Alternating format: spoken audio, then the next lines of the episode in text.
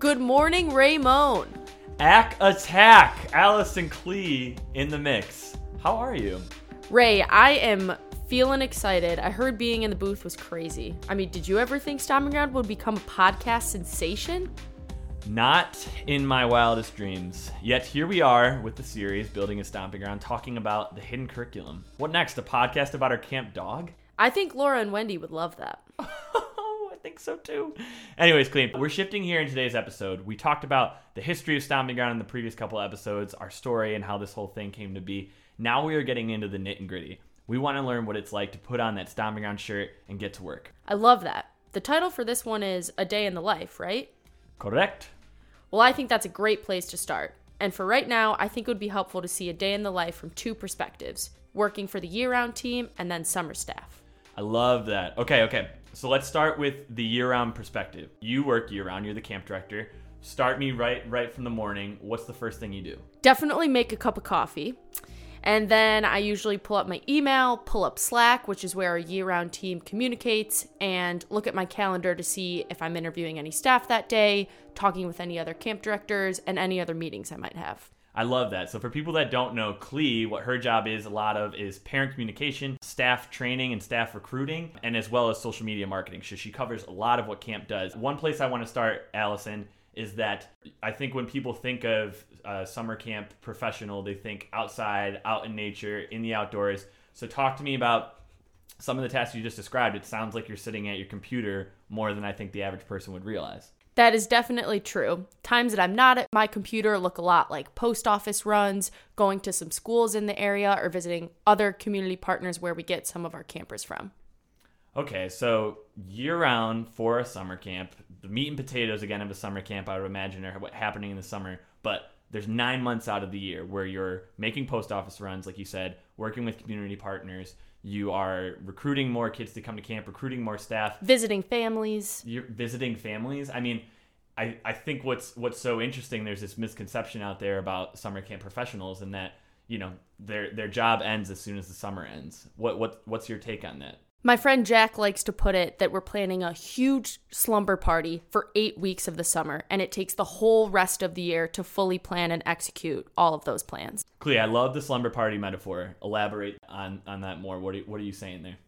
Yeah, so the year round work is made up of a lot of different things to make sure all of our systems for the summer are ready to go. We hire a full kitchen staff and make sure that we have the budget in order and place to serve delicious and healthy meals for the whole summer. We have to hire a medical team and manage medication intake and make sure our campers are safe and cared for. We have to manage the facility in the off season to make sure that our cabins and our buildings are ready to go to serve kids all summer, and we have to hire a full staff to take care of our campers. Oh my gosh, that sounds like a lot of work. It's a lot of work, and it's a whole lot of fun.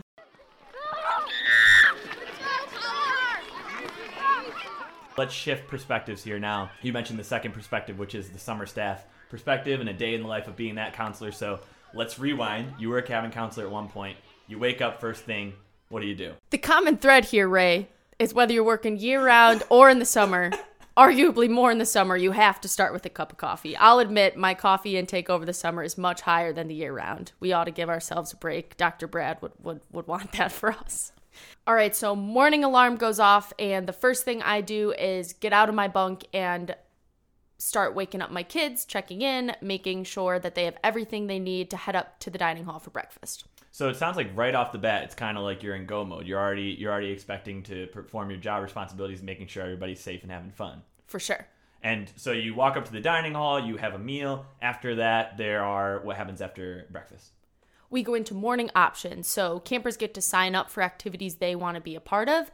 And as camp staff, you'll be leading some of those activities. Okay, so now we're shifting from basic necessities of making sure your kids have everything they need to in fun mode where you're you're running activities, whether they be low key or high energy activities. You're already starting to lead some things that you know we're we're shifting from okay, we got to make sure everybody has their shoes on, I got to make sure everybody gets a meal to really putting on this like kind of creative, innovative hat of okay, now it's time to slip into different characters when I'm leading this option or I need to get my own shoes on so I can run basketball with the kids at the basketball court.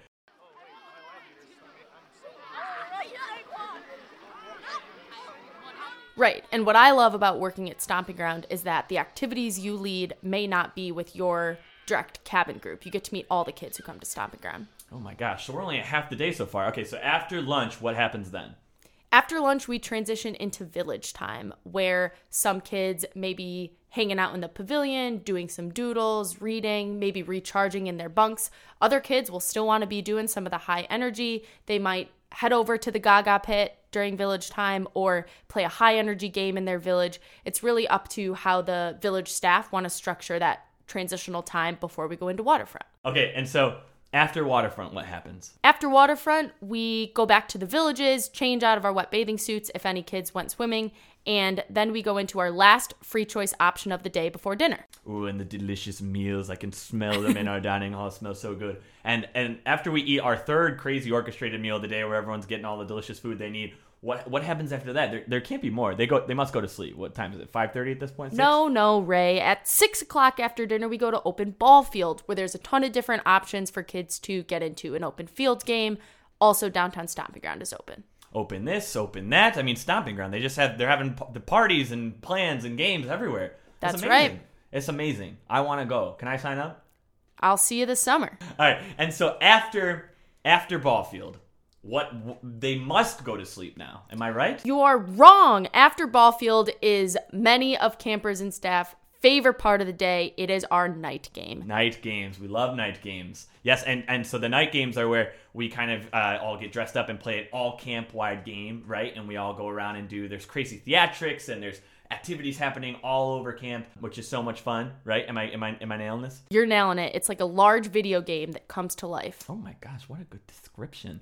And after this said video game, what then they go to bed. When do when do we sleep?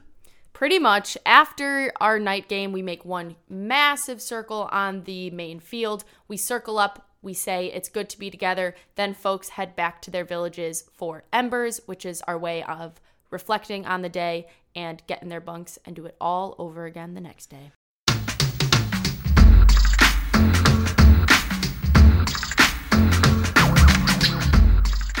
Whew, and that about covers it. A day in the life of what I consider to be one of the best jobs on the planet.